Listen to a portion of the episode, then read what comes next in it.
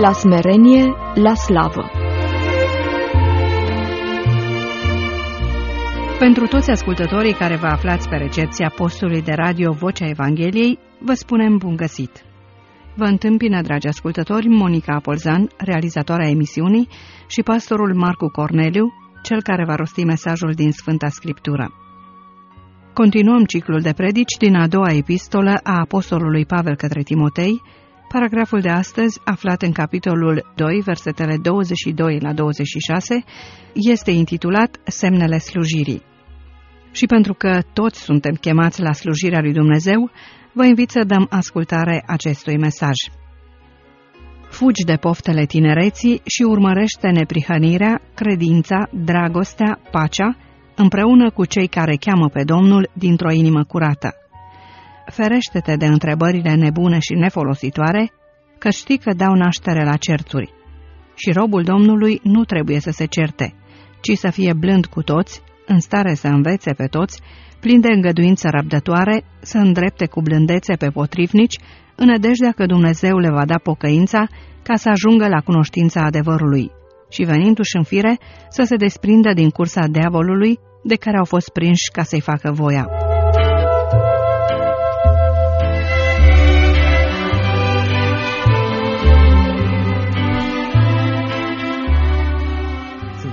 La al cincilea paragraf din testamentul Apostolului Pavel pe care l-a scris lui Timotei. Se pare că este ultima scriere a Apostolului Pavel, aceasta a doua epistolă către Timotei, și în ea este de fapt o mărturisire de credință a Apostolului Pavel, la celui mai mare apostol al neamurilor, la sfârșitul vieții, la sfârșitul lucrării. Acesta este testamentul pe care îl dăm mai departe lui Timotei și pe care ne-l transmite și nouă. Spuneam că suntem la al cincilea paragraf, le repet doar pe celelalte patru, trei generații la început, bunica lui Timotei, mama lui Timotei și Timotei, în care s-a sălășluit această credință prea sfântă. Apoi, în ziua aceea, când Pavel se roagă pentru colaboratorii lui, se roagă și pentru Timotei, pentru răsplata pe care Dumnezeu o va da în ziua aceea tuturor celor ce slujesc cu o inimă curată. Apoi al treilea, suferință și slavă. Și am văzut că drumul spre slavă, spre glorie, spre cer, spre împărăția lui Dumnezeu, trece prin valea plângerii, trece prin suferință și nu poate să existe glorie sau slavă fără suferință. Din pricina aceasta și Domnul Isus Hristos însuși a fost desăvârșit prin suferință. Fiul lui Dumnezeu care n-a avut niciun păcat a fost desăvârșit prin suferință. De aceea, teologia care susține că suferința este întotdeauna o consecință a păcatului este greșită. Pentru că suferința poate să fie pentru gloria lui Dumnezeu. Și poate să fie și este pentru glorificarea noastră. Și noi suntem pentru gloria lui Dumnezeu. Apostolul Pavel spune, suferințele sau încercările noastre ușoare și de o clipă lucrează pentru noi tot mai mult o greutate veșnică de slavă. Suferința produce slavă. Apoi slujire solitară. Și am văzut că în slujirea lui Dumnezeu de multe ori rămânem singuri și atunci, de fapt, când rămânem singuri, solitari, atunci se vede de fapt și în realitate calitatea slujirii noastre când suntem la greu, când mulți ne părăsesc sau când toți ne părăsesc, dacă noi și atunci rămânem înjugați cu Hristos la același jug, la jugul Evangheliei, dacă și atunci mergem înainte, indiferent ce se întâmplă cu noi, aceasta este proba focului. Că slujirea noastră de până acum a fost una autentică. Pentru ceilalți din jur, momentul în care Apostolul Pavel a rămas singur, pentru toți ceilalți din jur a fost un faliment. Pavel spune, toți m-au părăsit, între ei și Ficel și Ermogen. Probabil că erau mai aproape de Apostolul Pavel, mai aproape de inima lui și se gândea dacă toți ceilalți mă vor părăsi, măcar aceștia doi vor rămâne lângă mine. Dar între alții și Ficel și Ermogen. Să nu le țină Domnul în socoteală lucrul acesta. Slujire solitară. Și astăzi vom vorbi despre semnele slujirii. Toți suntem chemați la slujire și spuneam, la slujirea lui Dumnezeu nu există nimeni care nu este tocmit. Ei au spus la ceasul al 11-lea, nu ne-a tocmit nimeni, toți suntem tocmiți. Și care este tocmirea sau tocmeala, sau cum să spunem? În Matei, capitolul 28, este marea trimitere pe care Domnul o dă ucenicilor și o dă tuturor. Duceți-vă și predicați Evanghelia în toată lumea, la toate popoarele. Și botezați în numele Tatălui, al Fiului și al Duhului Sfânt și învățați să păzească tot ce v-am poruncit eu. Și marea garanție, marea asigurare. Iată că eu sunt cu voi în toate zilele până la sfârșitul viacului. Pentru că dacă ar fi doar această trimitere și dacă Dumnezeu ne-ar trimite la suferință și Dumnezeu ne-ar trimite la greutăți și la boală, atunci am avea un motiv să ne justificăm falimentul sau să ne oprim din a sluji pe Dumnezeu.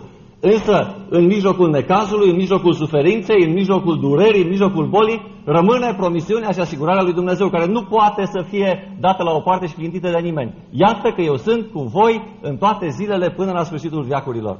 Dumnezeu este cu noi în suferință și în boală și în strântorări pentru Hristos. Acolo Dumnezeu e prezent. Dacă noi suferim din cauza relilor pe care le facem noi, spune Apostolul Petru, nu este nicio fală să suferiți pentru că faceți răul. Hristos nu-i prezent acolo. Fratele Moldoveanu are o cântare care spune nu orice suferință e un chin pentru Hristos. Nu orice plită îți scoace o pâine pentru tine. De aceea și Apostolul Pavel îi dă lui Timotei indicații precise. Nu orice plită e pentru tine, nu pe orice plită se coace o pâine pentru tine. Suferința pentru Hristos, defăimarea pentru Hristos, boala pentru Hristos, aceasta înseamnă putere. Și în contextul acesta spune Apostolul Pavel, căci când sunt slab, atunci sunt tare. Sunt slab pentru Hristos, pentru lucrul lui Hristos. Despre Epafra spune, căci pentru lucrul lui Hristos a fost el aproape de moarte. Dar Domnul mi-a dat mângâiere, să nu am întristare peste întristare și l-a scăpat pe Epafras de la moarte. Dar putea să moară și murea pentru Dumnezeu și în lucrul lui Hristos și în slujba lui Hristos. Sunt patru semne ale slujirii în versetele acestea pe care le-am citit. Mă gândeam la condițiile comunicării eficiente. Pentru ca o comunicare, pentru ca să putem comunica eficient, sunt în principal trei condiții. Dar astăzi am mai descoperit una a patra și o să vă spun și care este. În primul rând, comunicarea trebuie să fie simplă ca să putem comunica eficient. Pentru că dacă v-aș comunica în limbajul lui Gabriel Liceanu, după 5 minute nu m-ar mai asculta nimeni. Nici eu n-aș mai ști exact ce aș spune. Trebuie să fie simplă. Nu există nicio virtute în complexitate. Și este o expresie că toate marile adevăruri sunt simple.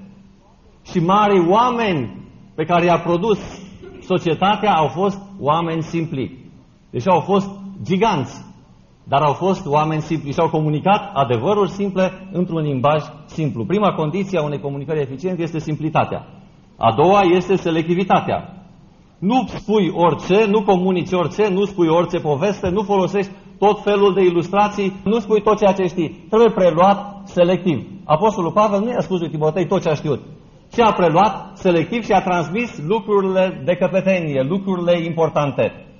Daniel a avut descoperiri din partea lui Dumnezeu și chiar el spune în cartea lui, am scris lucrurile de căpetenie. Din tot ceea ce a arătat și a descoperit Dumnezeu, Daniel scrie lucrurile esențiale și simplu, ca să poată fi înțeles de cei ce-l ascultă. Dacă ar fi dat Daniel toate detaliile, și așa ne este greu să înțelegem unele din profețiile lui Daniel, însă dacă toate detaliile ar fi fost date și scrise în carte, ar fi fost cu mult mai greu. A treia condiție este sobrietate sau seriozitate. Pentru ca să comunicăm eficient trebuie să fim serioși și trebuie să ne luăm în serios unul pe altul. Nu putem să comunicăm eficient dacă ne luăm peste picior unul pe celălalt. Pentru că atunci nu mai avem încredere unul în altul. Și ca să câștigăm încrederea și să avem încredere unul în altul, atunci trebuie să fim caracterizați de această sobrietate sau de seriozitate. Și atunci omul cu care vorbești știe că ești serios, știe că vrei să spui exact ceea ce spui și te ascultă cu cea mai mare atenție. Am spus trei condiții, astăzi am descoperit o a patra. Comunicarea trebuie să fie scurtă. Deci să fie simplă, selectivă, să fie sobră și să fie scurtă. Aici am falimentat de multe ori.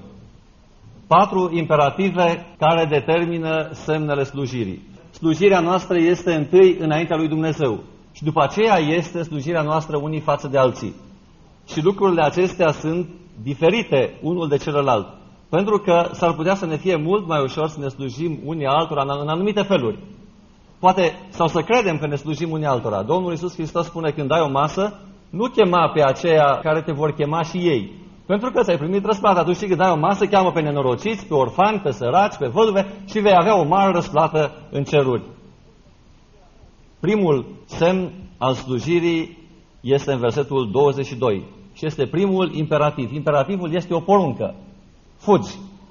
Acesta este primul semn al slujirii. Fugi. Fugi de poftele tinereții. Fugi de poftele cărnii. Și poate că nu v-ați gândit la acest imperativ pe care Apostolul Pavel, acest semn de identificare a adevăratei slujiri, pe care Apostolul Pavel îl transmite lui Timotei, către sfârșitul vieții, de ce îi spune Apostolul Pavel lui Timotei să fugă? Cine era Timotei? Era așa un copil de 12 ani, de 14 ani, un adolescent care acum începe să simtă ce este dragoste, ce înseamnă să fii îndrăgostit, care acum se confruntă cu aceste ispite, cu aceste transformări în organismul lui. Era Timotei un copil de 12 ani, de 15 ani? Cine era Timotei? Era un tânăr din biserică obișnuit de acolo? Nu era nici așa ceva.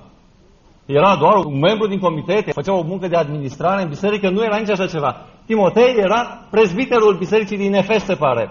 Pastorul bisericii din Efes. Și acum, ce ați gândit dumneavoastră? De la un mare apostol, să spunem, de la Richard Wurmbrand. Deci eu nu-l cunosc personal, doar l-am văzut aici predicând, însă personal n-am stat niciodată de vorbă cu el. Însă să presupunem că am fi fost într-o relație apropiată și ne-am fi cunoscut și eu aș fi fost un ucenic al lui. Foarte tânăr, el foarte bătrân, aproape de ceasul plecării din lumea aceasta. Și toți îl cunoaștem și ne-ar trimite o scrisoare aici și Richard Wurmbrand îmi trimite și îmi scrie scrisoarea asta, îmi spune mie, Cornel, fugi de poftele tinereții. Apoi lui se spune așa ceva, putea să spună la adolescenții din biserică, fiți atenți, nu vă lăsați cuprinși de poftele diavolului. Diavolul este foarte șire, dă târcoale și caută pe cine să înghită. Dar chiar pastorului să-i spui să fugă de poftele tinereții? Păi dar n-a spus Apostolul Pavel că cei ce sunt al lui Hristos Iisus și-au răstignit firea pământească împreună cu patimile și poftele ei? Păi dacă e răstignită, de ce să fugă? Însă aceasta este realitatea vieții în care trăim cu toții.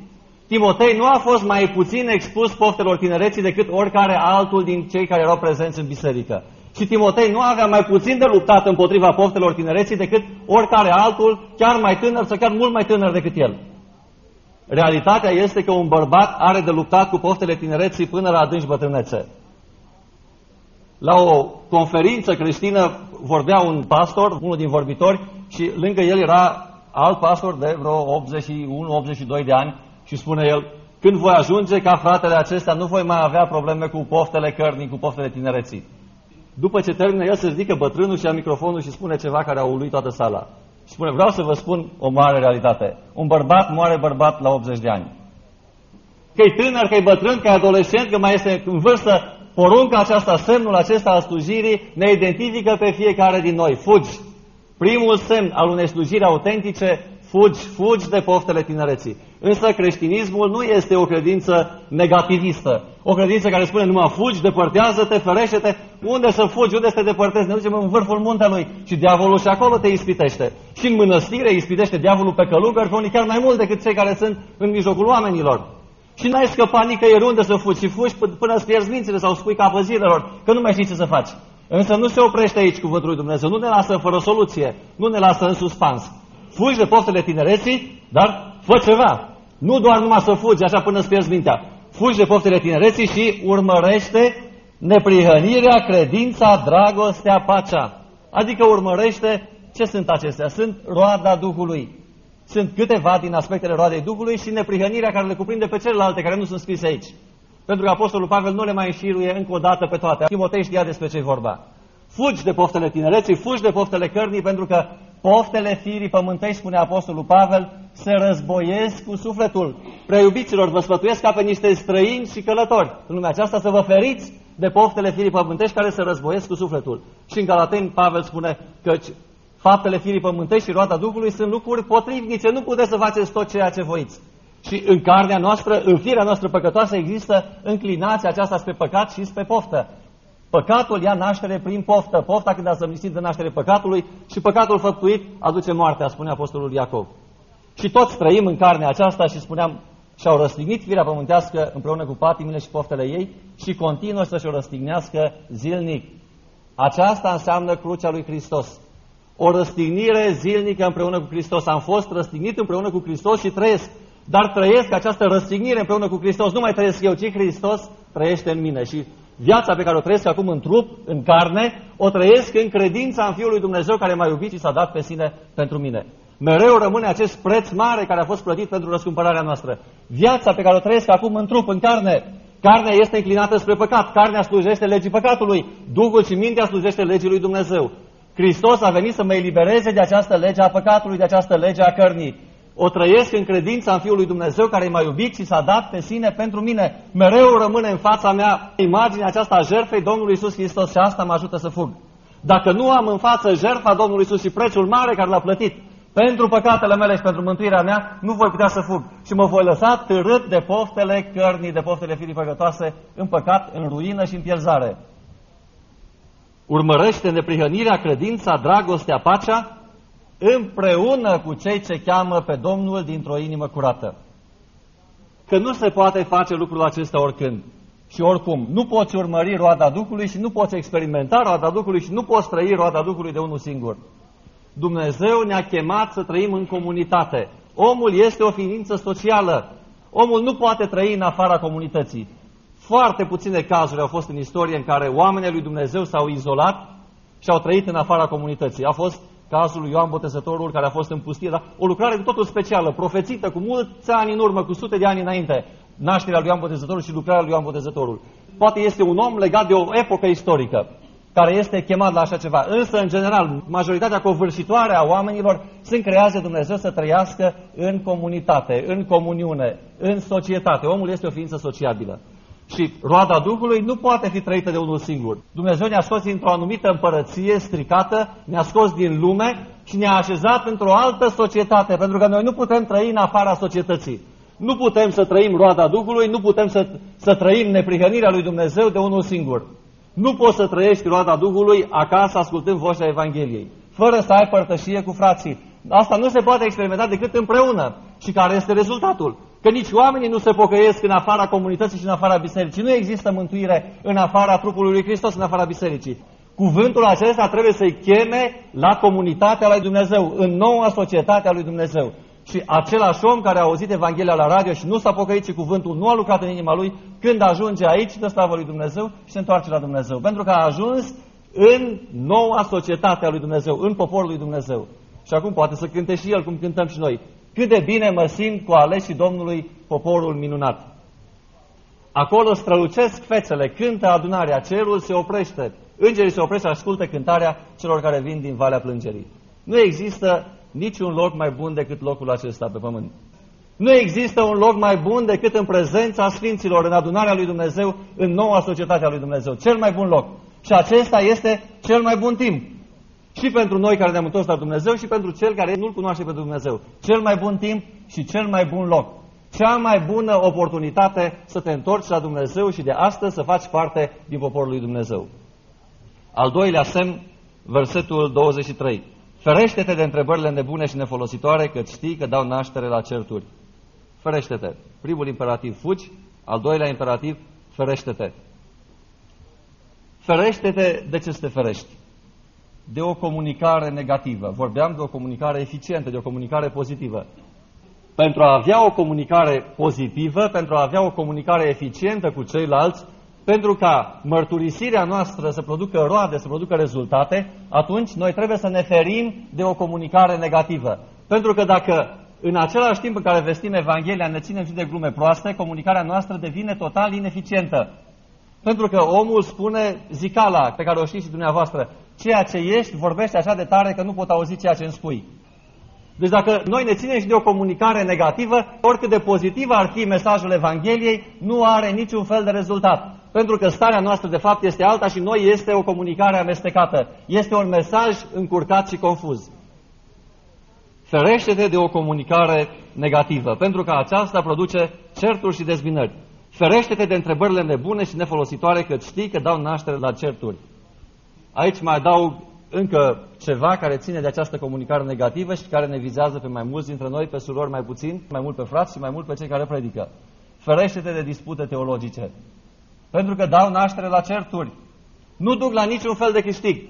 Disputele teologice nu duc la niciun fel de câștig. Și acum vă dau câteva cuvinte, o expresie a lui Martin Lloyd Jones, un mare lider evanghelic al secolului 20, care a spus, pot să iert aproape orice unui predicator din punct de vedere teologic. Din punct de vedere teologic pot să iert aproape orice, dacă îmi dă un oarecare sentiment al prezenței lui Dumnezeu.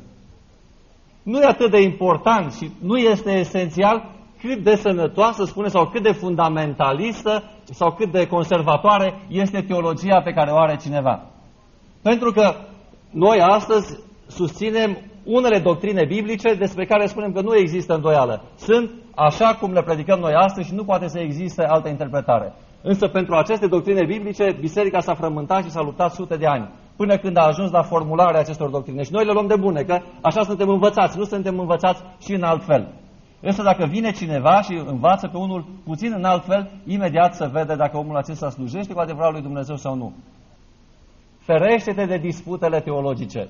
Tot felul de grupări creștine, care se numesc creștine și care se lasă antrenate în acest fel de dispute teologice, legat de anumite interpretări, de anumite doctrine ale Bibliei.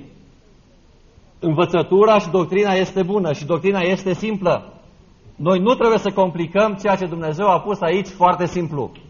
Întreabă copii, copil care poate să înțeleagă, un tânăr, 12-13 ani, citește din Cuvântul lui Dumnezeu și întreabă ce înțelegi de aici. Despre cine vorbește aici? Ce ai de făcut? Să vedeți cât este de simplă Evanghelia și cât este de ușor de înțeles. Însă mulți se lasă antrenați în dispute teologice, în interpretări ale Scripturii, pentru că modul lor de viață respinge de fapt adevărul simplu al Bibliei. Comunicarea aceasta simplă este respinsă de ei pentru că, în realitate, acești oameni trăiesc în păcat. Ferește-te de întrebările nebune și nefolositoare, că știi că dau naștere la certuri. Și nu mai trebuie niciun fel de exemplificare. Cine s-a lăsat antrenat în dispute teologice, eu cred fără excepție a sfârșit, înceartă în neînțelegere, în tulburare, să duce acasă, i-a crescut conținutul de adrenalină, nu mai știu, așa parcă de așteaptă o altă ocazie să, să se răzbune, să câștige el disputa următoare. Asta este fire, fire păcătoasă. În carnea noastră simțim toate aceste lucruri. Și Apostolul Pavel vrea să ne ferească de așa ceva. Să ne ferim de o comunicare negativă, să ne ferim de vorbe nefolositoare. Sunt multe, multe pasaje. Versetul 16. Ferește-te de vorbările goale și lumești, căci cei ce le țin vor înainta tot mai mult în necinstirea lui Dumnezeu. Și mai este în Timotei 4 cu 7, 6 cu 20, titlul cu 14. În repetate rânduri, apostolul îl avertizează pe Timotei, ferește-te de o comunicare negativă. Și asta îl privește în special pe cel ce predică Evanghelia. Comunică Evanghelia. Pavel spune, Dumnezeu m-a chemat să predic Evanghelia și vai de mine dacă nu predic Evanghelia. Și pentru asta am lăsat și filozofia și am lăsat și teologia și pe toate le-am lăsat deoparte. Era un mare teolog, era un mare fariseu, era mai înaintat în religie și în fariseism și în teologie decât toți cei din vremea lui. Atât de mare teolog era Apostolul Pavel, încât lui Dumnezeu i-a fost nevoie de trei ani de zile să-l scoată pe Apostolul Pavel din predicarea Evangheliei, să-l ducă în pustie, în deșert. Și acolo să-i dea jos toată teologia care a adunat-o până acum și să-l învețe simplitatea adevărului Evangheliei. Și după trei ani de zile Apostolul Pavel vine și predică și în 2 Corinteni 11 spune, mă tem ca după cum Eva a fost amăgită de șarpe prin și retlicurile ei, tot așa și mintea voastră să nu se strice de la adevărul și simplitatea care este în Isus Hristos. Este foarte simplu. Cele mai simple adevăruri sunt în cartea aceasta și în același timp cele mai mari adevăruri. Când spune Apostolul Pavel și când Duhul lui Dumnezeu spune lăsați-vă de minciună, pentru că sunteți mădulare unii altora, fiecare din voi să spună adevărul aproape lui său. Ce este de interpretat aici? Ce-i teologic, ce-i hermeneutic aici? Totul e foarte simplu să te lași de minciună și să spui adevărul, să spui ceea ce gândești, să poți să te rogi ca și Pavel. Dacă mă vei încerca și noaptea, dacă mă vei încerca, nu vei găsi nimic, că ceea ce mi iese din gură, aceea și gândesc, un singur fel de gândire, nu gândire împărțită, nu inimă împărțită care este o scârbă înaintea lui Dumnezeu. Foarte simplu. Și copiii înțeleg lucrul acesta. Al treilea imperativ, versetele 24 la 26. Al treilea și al patrulea sunt cuprinse amândouă aici. Al treilea este fi. Fugi ferește-te, fii. Robul Domnului nu trebuie să se certe, ci să fie. Să fie blând, să fie în stare să învețe pe toți, să fie plin de îngăduiță răbdătoare, să îndrepte cu blândețe pe potrivnici, în nădejdea că Dumnezeu le va da pocăința să ajungă la cunoștința adevărului și venindu-și în fire să se desprindă din cursa diavolului de care au fost prinși ca să-i facă voia. Acest al treilea și al patrulea imperativ se întrepătrund în aceste trei versete. Fii și fă. Robul Domnului trebuie să fie blând cu toți, în stare să învețe pe toți, plin de gânduiță rădătoare, să îndrepte, să facă, să îndrepte cu blândețe pe potrivnici, în nădejdea că Dumnezeu le va da pocăința să ajungă la cunoștința adevărului. Fugi de poftele tinereții, ferește-te de o comunicare negativă, de certuri de cuvinte, de dispute teologice și fii un exemplu. Asta e mai important decât ceea ce spunem sau decât ceea ce facem, ceea ce suntem. Vă spuneam că ceea ce ești vorbește mai tare decât ceea ce spui. Și Dumnezeu aude ceea ce spune inima, nu ceea ce spun vorbele și buzele noastre. Putem să spunem o rugăciune frumoasă, dar dacă inima noastră spune altceva și dacă realitatea din inima noastră este alta, Dumnezeu nu ascultă niciun cuvânt din cele pe care le spunem noi. Din potrivă, cuvintele frumoase pe care le spunem, care sunt în contradicție cu ceea ce spune inima, Biblia spune rugăciunea celor răi este o scârbă înaintea lui Dumnezeu. Înseamnă un duplicitarism, înseamnă gândire împărțită, înseamnă inimă împărțită, înseamnă prefăcătorie sau fariseism. Să fii blând. Trei lucruri pe care le cer lui Timotei să fie. Trei caracteristici. Blândețe, bunătate și binecuvântare. Și nu numai pentru câțiva, nu să fie o binecuvântare pentru câțiva, nu să fii blând doar cu câțiva, ci spune să fie blând cu toți. Să fie în stare să învețe pe toți. Al treilea semn al slujirii este să fii pentru toți, să fii o binecuvântare pentru toți. Aceasta aduce o comunicare pozitivă și aceasta face ca adevărul să fie comunicat cu eficiență maximă. Al patrulea lucru, spuneam, fă. Ce cere Apostolul Pavel lui Timotei să facă? Să învețe, să fie în stare să învețe pe toți. Îi cere să învețe, îi cere să îndrepte, să îndrepte pe cei care au fost prinși în cursa diavolului, care s-au abătut de la adevăr. Să comunice adevărul drept, să comunice adevărul simplu, să comunice adevărul cu putere, să comunice adevărul prin modul lui de viață, să îndrepte pe cei care s-au rătăcit și să încurajeze, venindu-și în fire, să se desprindă din curța diavolului de care au fost prinși ca să-i facă voia. Să învețe, să îndrepte și să încurajeze. Și de fapt, toate aceste lucruri puse împreună s-ar rezuma la un singur cuvânt. Și acesta este dragoste. Pentru că dragostea acopere tot, dragostea nădăjduiește tot, dragostea sufere tot, dragostea se oferă pentru toți. Dumnezeu și-a arătat dragostea față de noi prin faptul că pe când eram păcătoși, Hristos a murit pentru noi. El este jertfa de ispășire pentru păcatele noastre și nu numai pentru ale noastre, ci pentru ale întregii lumi, pentru ale lumii întregi. Jertfa de ispășire a Domnului Isus Hristos este pentru păcatele lumii întregi. El este mântuitorul tuturor oamenilor, dar mai ales a celor credincioși. Și dacă parcurgi aceste imperative și iei seama la aceste imperative și le trăiești, fugi de poftele tinereții, te ferești de comunicări negative, de vorbe negative, de cuvinte stricate, de glume proaste, de toate lucrurile acestea. Dacă ești o pildă pentru credincioși, cum îi spune în alt verset, în vorbire, în purtare, în dragoste, în stăruință, dacă ești o pildă pentru alții, atunci ceea ce faci are un rezultat și o eficiență maximă. Rezultatul va fi salvare pentru toți. 1 Timotei, capitolul 4, versetul 16. Îi spune, fii cu luare aminte asupra ta însuți și asupra învățăturii pe care o dai altora. Stăruiește în aceste lucruri, căci dacă vei face așa, te vei mântui pe tine însuți și pe cei care te ascultă. Rezultatul este mântuire pentru toți. Fugi, ferește-te, fii și fă. Și la fel îi spune aici, fii cu luare aminte asupra ta și asupra învățăturii. Stăruiește, adică fă în aceste lucruri, căci dacă vei face așa, te vei mântui pe tine și pe toți aceia care îi ascultă. Și cuvântul acesta cred că este o încurajare pentru toți, pentru cei care au fost prinși în cursa diavolului, ca să-i facă voia. Prin această comunicare, prin predicarea Evangheliei, cine a fost prins în cursa diavolului să-i facă voia să înțeleagă astăzi că Dumnezeu ne cheamă la slujire, ne cheamă să-L slujim în primul rând pe El, o slujire care cere un preț extraordinar de mare, care este prețul vieții noastre. Și după aceea Dumnezeu ne cheamă să ne slujim unii altora. Și semnele acestei slujiri sunt fugi de poftele tinereții, ferește-te de vorbările goale, de dispute, de comunicare negativă, fii o pildă, fii un exemplu și lucrează pentru Dumnezeu. Tot ce găsește în mâna ta, fă cu toată puterea ta. Și închei cu cuvintele acestea pe care le-a spus cineva, trăiește și fii gata pentru revenirea Domnului Isus Hristos ca și cum ar veni la noapte. Și lucrează pentru împărăția lui Dumnezeu și lucrează pentru Dumnezeu și slujește lui Dumnezeu ca și cum Dumnezeu și Domnul Isus Hristos ar reveni peste o mie de ani. Amin.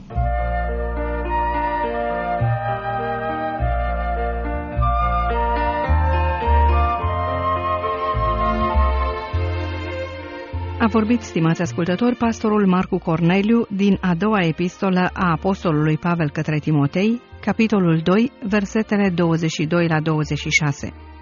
Cu acest mesaj, intitulat Semnele slujirii, am încheiat capitolul 2 al acestei epistole.